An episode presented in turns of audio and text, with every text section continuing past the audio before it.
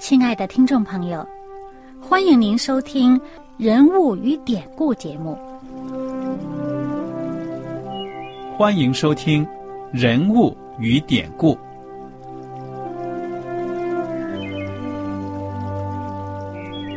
听众朋友们，当你读圣经的时候，不知道有没有过这样的想法？生活在几千年前的圣经人物，与我们这生活在二十一世纪的人有什么相关吗？那些古时候缔造了历史的伟人们，只是些令我们感叹而望尘莫及的对象吗？那些败坏了品德的小人和有负圣托的失败者，难道只是为了让我们嗤之以鼻吗？在这个人物与典故的节目里，我和小燕将与大家一起，通过圣经中的人物和他们的事迹，看看我们能从他们的故事中得到哪些启发，以便用正确的态度来对待我们每天所面对的生活和挑战，共同奔走天国的旅程。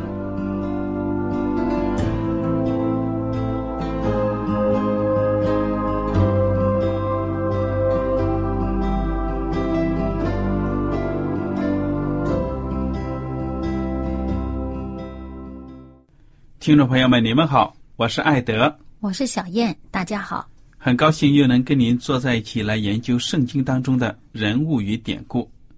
我们上一讲呢，已经学习到了这个但以理书的第二章的后半部分了。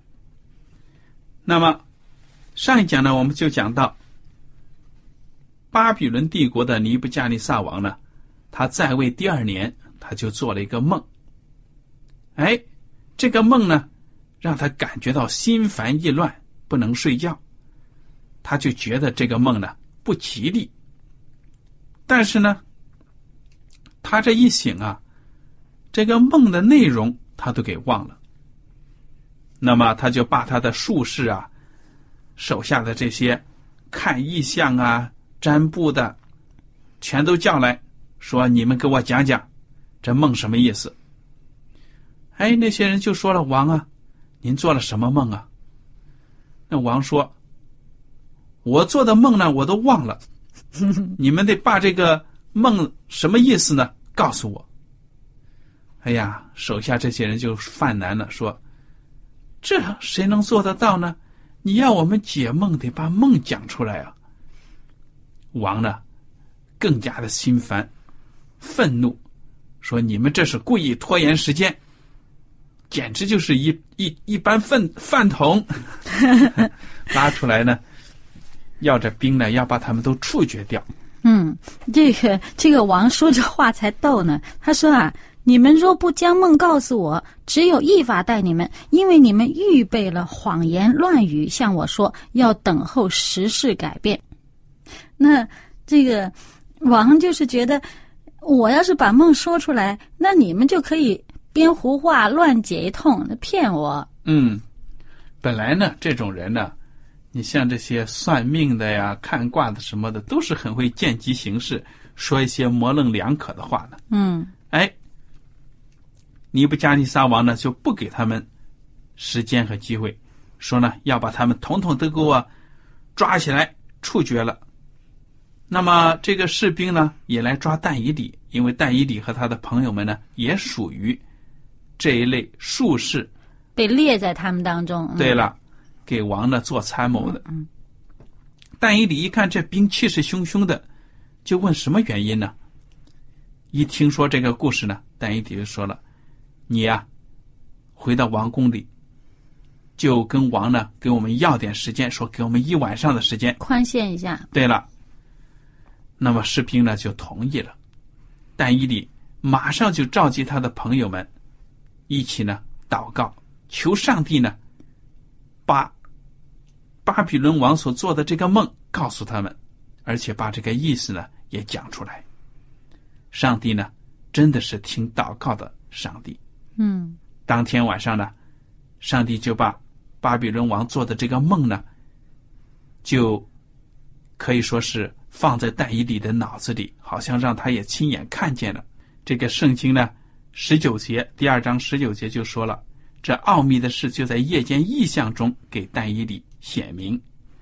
那么但以理呢，见完了这个异象之后呢，就赞美上帝，把荣耀呢归给他。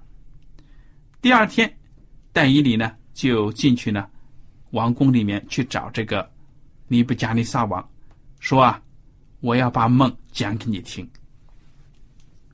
哎，那么尼布加尼撒王呢，就把这个但以理召到跟前了，就说呢，你呀。把我做的梦和梦的讲解告诉我。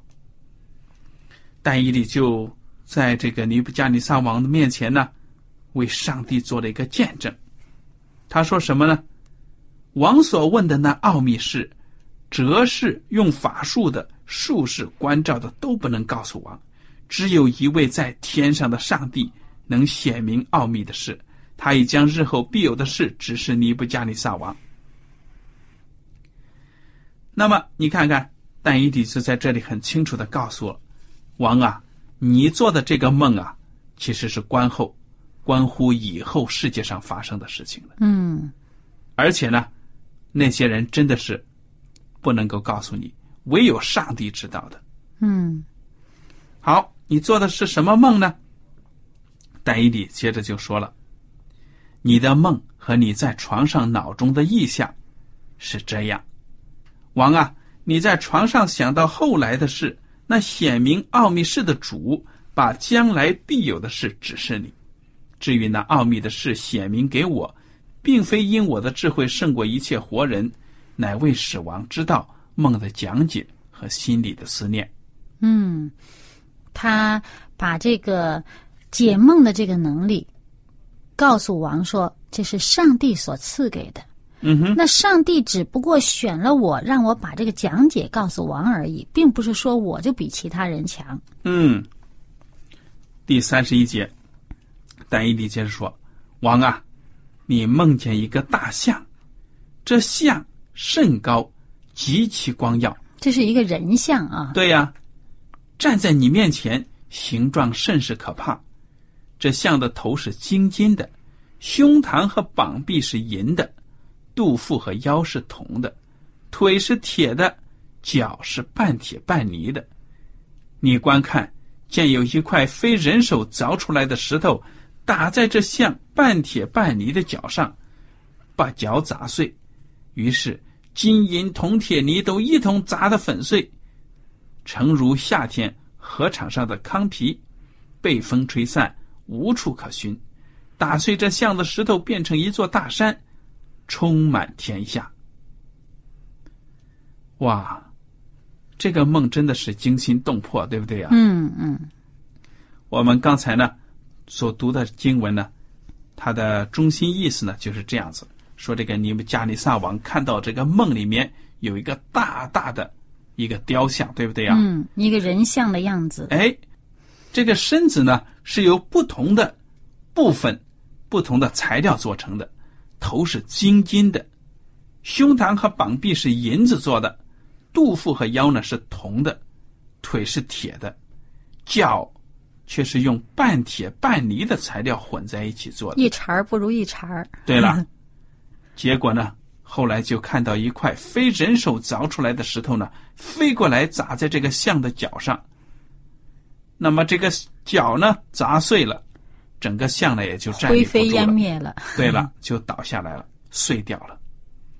那么打碎这象的石头呢，就越变越大，变成一座大山，充满天下。这就是梦了。就想象一下情景，也是挺可怕的哈。嗯，怪不得这个尼布加尼撒王呢醒了之后就睡不着了。哎，但伊利接着呢就讲出来这个梦的意思了。就是第二章三十六节开始，嗯，这就是那梦。我们在王面前要讲解那梦。王啊，你是诸王之王，天上的上帝将国度、权柄、能力、尊荣都赐给你。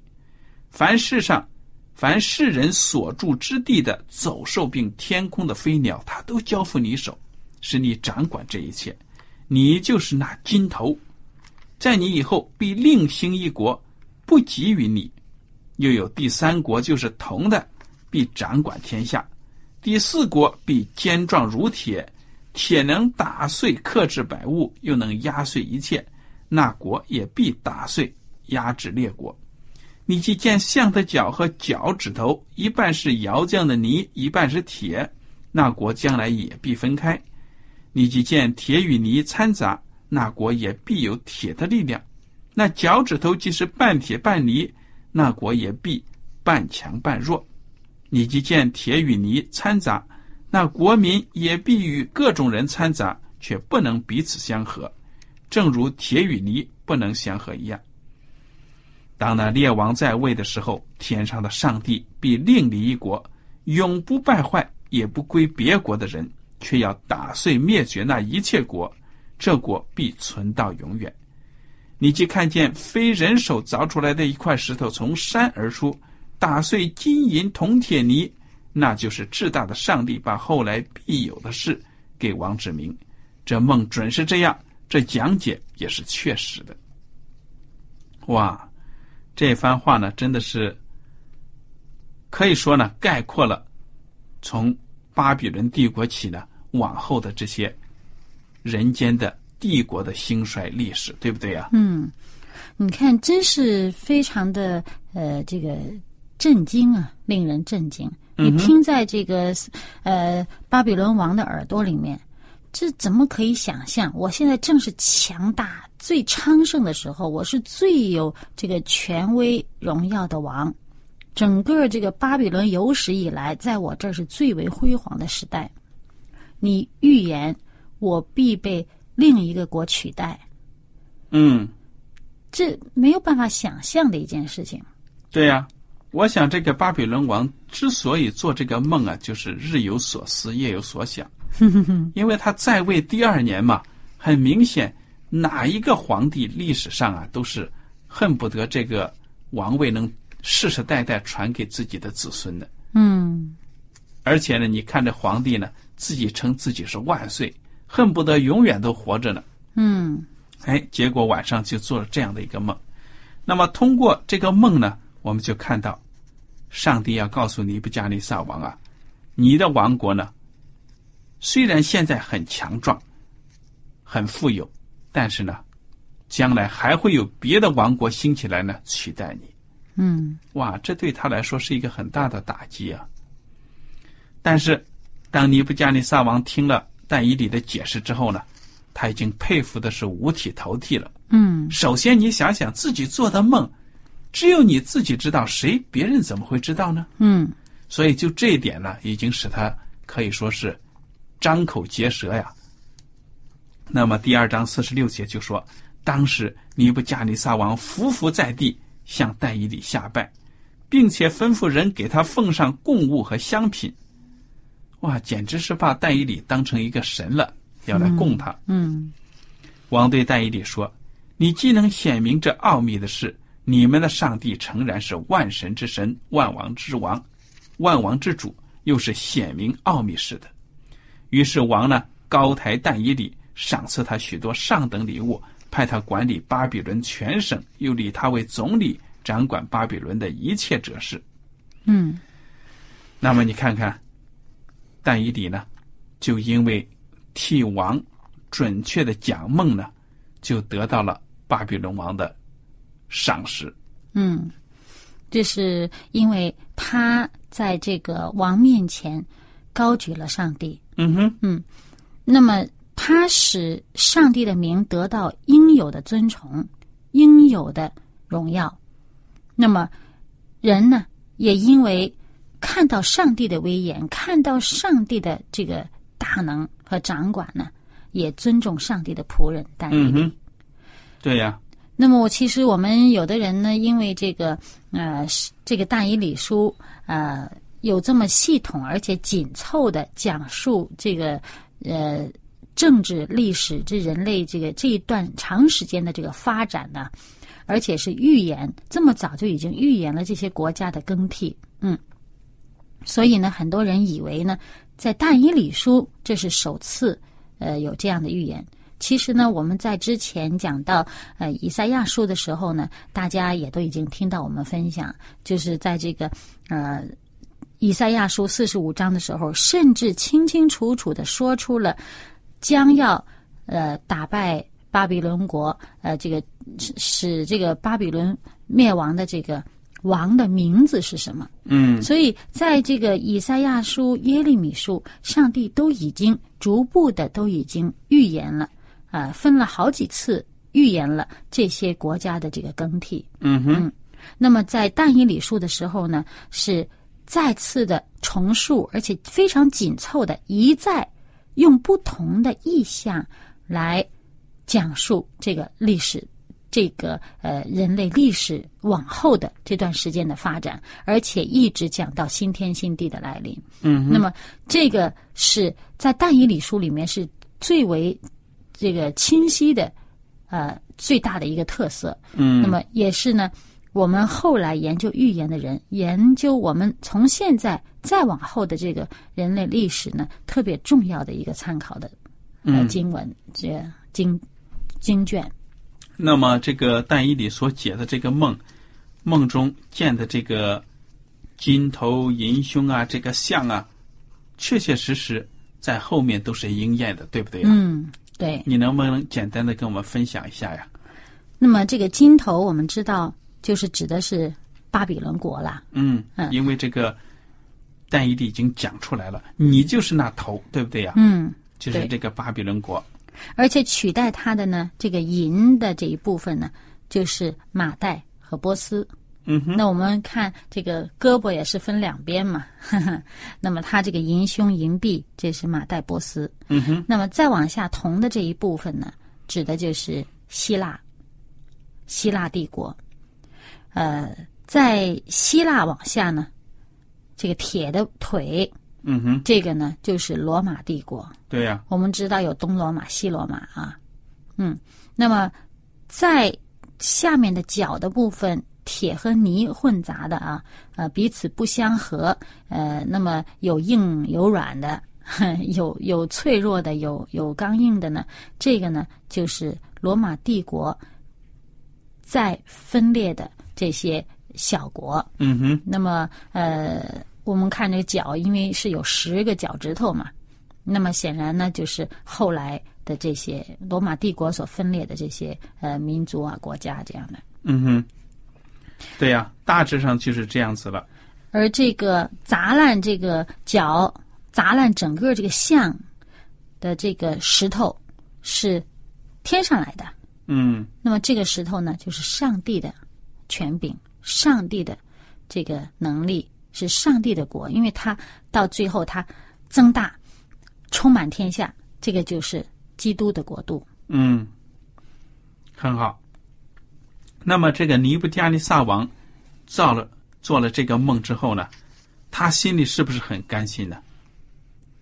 不甘心啊！对呀、本来呢想着自己的王国呢要世世代代永永远远的都传下去了，哎，结果呢，只是你只是这个项上的金头，其实他一开始啊也蛮服的，啊，嗯，挺佩服这个但里里所讲的这位天上的圣神。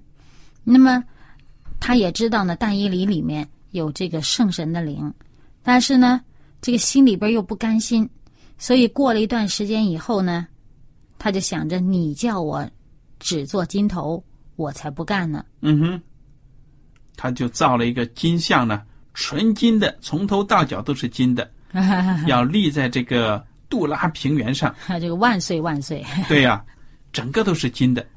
那么他把这个像造好之后呢，把这个全国的官员呢都召集来，怎么着呢？要为这个像行开光之礼，嗯而且呢，当时呢就在这个百姓官员面前就颁布了一条法令说，这就是第三章第四节开始。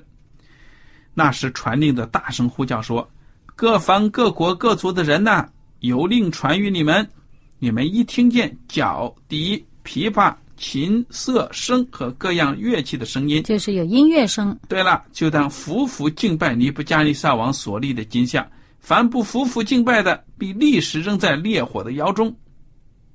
哇，好大的场面啊！哎整个一个平原呢、公开的敬拜偶像，对不对呀？那么，你如果拜这个像呢，就是等于你臣服尼布加利撒王。那在这种情况下，谁敢不拜呢？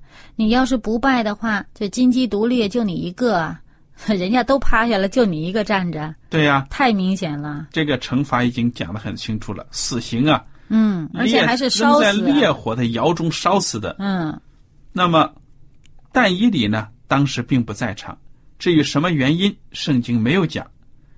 那么，但以理的三个朋友，当时呢也被罩在这个杜拉平原，在众人当中。那么，当时呢，这个音乐就起了，叽里呱啦的一吹，哎呀，所有的人都赶快拜。哎，偏偏就这但以理的三个朋友站着一动不动。太明显了，嗯。这一下子就给抓了去了。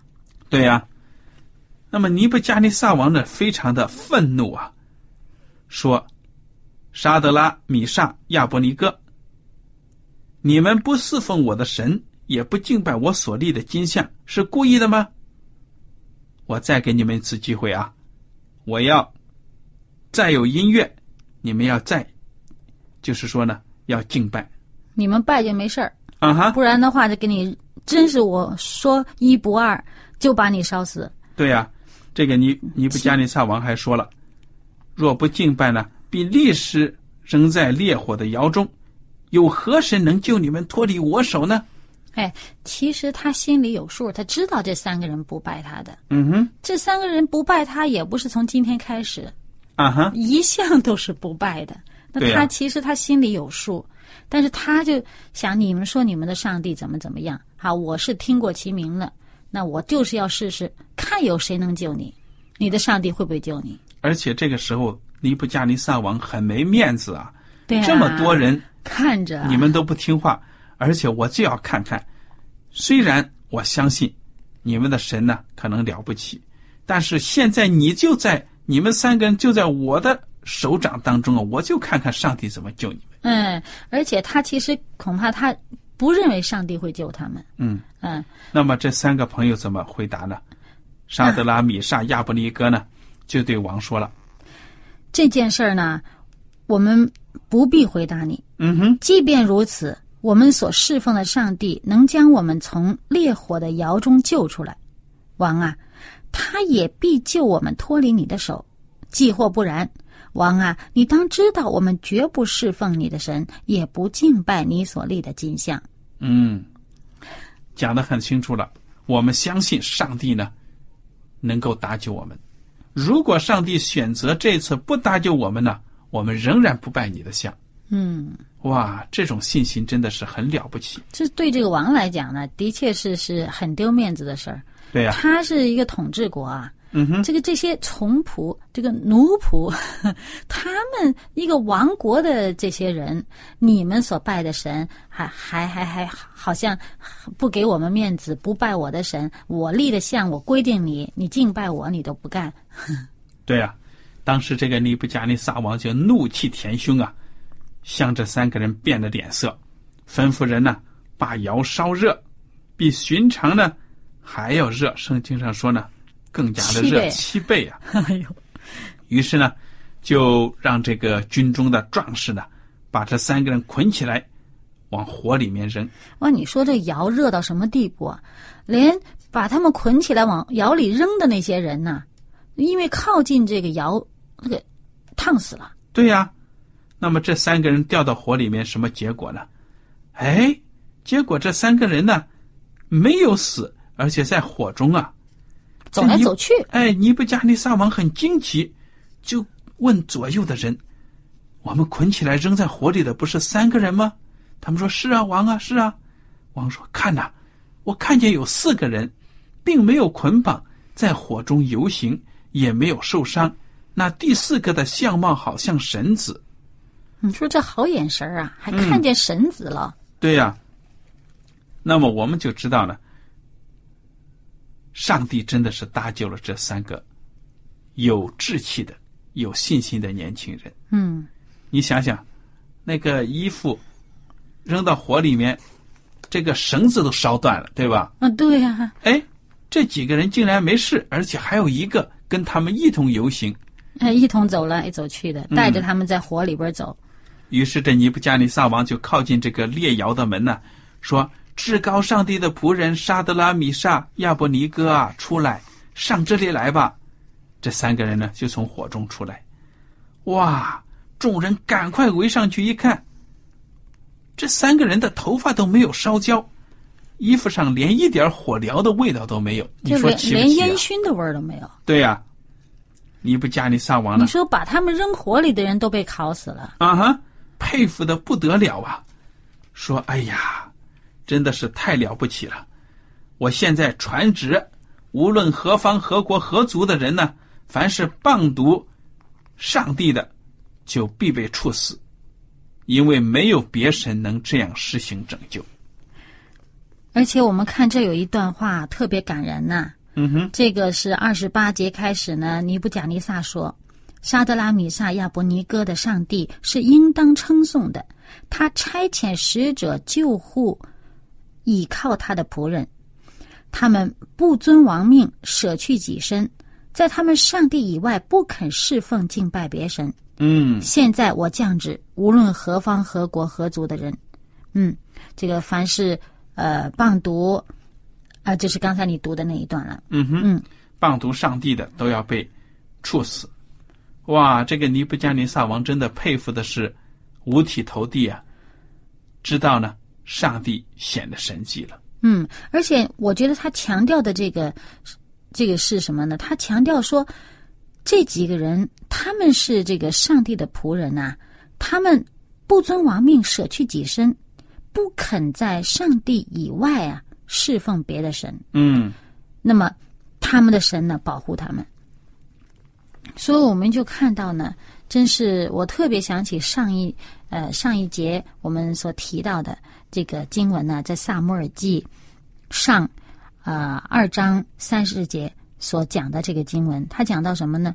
因为尊重我的，我必重看他；嗯藐视我的，他必被轻视。嗯，这是上帝给我们的应许啊！对呀、我们无论在什么样的境况之下，我们尊重上帝的，上帝会对我们有他的美意的。嗯，非常的好。我们今天呢所看的这个故事呢，真的是一个非常可以说震撼人心的见证啊！嗯，生死关头，上帝搭救了他的仆人们。这三个年轻人真的是对上帝有信心，说呢，哪怕上帝不救我们，我们仍然呢敬拜上帝，不敬拜偶像。嗯，愿我们大家呢能够在生活当中效法这三个年轻人，能够对上帝忠心。好了，今天的时间呢到此就结束了。您如果有什么问题和想法呢，我们都欢迎您写信来。艾德和小燕呢，感谢您今天的收听，愿上帝赐福你们。我们下次节目再会。再会。喜欢今天的节目吗？若是您错过了精彩的部分，想再听一次，可以在网上重温。我们的网址是 x i w a n g r a d i o 希望 Radio，或是找旺福村也可以找到。